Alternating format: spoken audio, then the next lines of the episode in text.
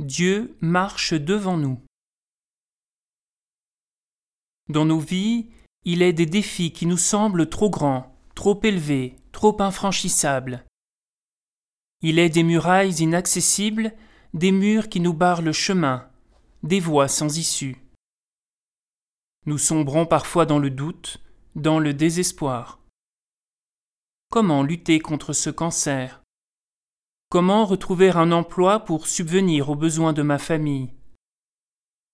Comment me réconcilier et échapper à la haine ou à la culpabilité? Comment ce petit peuple conduit par Josué pouvait-il s'emparer d'une ville si puissante?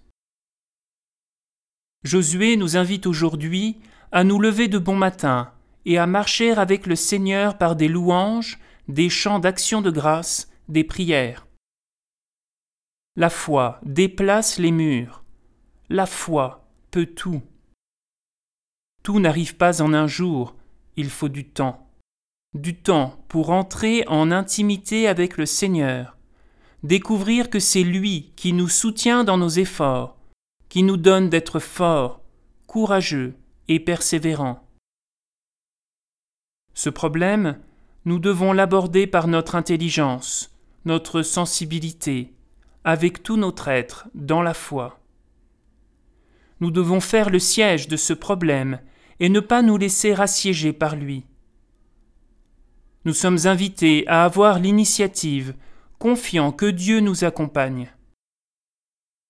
Viendra alors le temps de la grande clameur, du combat final. Une maladie vaincue, ou peut-être une mort chargée d'espérance et d'amour, un emploi retrouvé, un pardon donné. C'est long, Seigneur.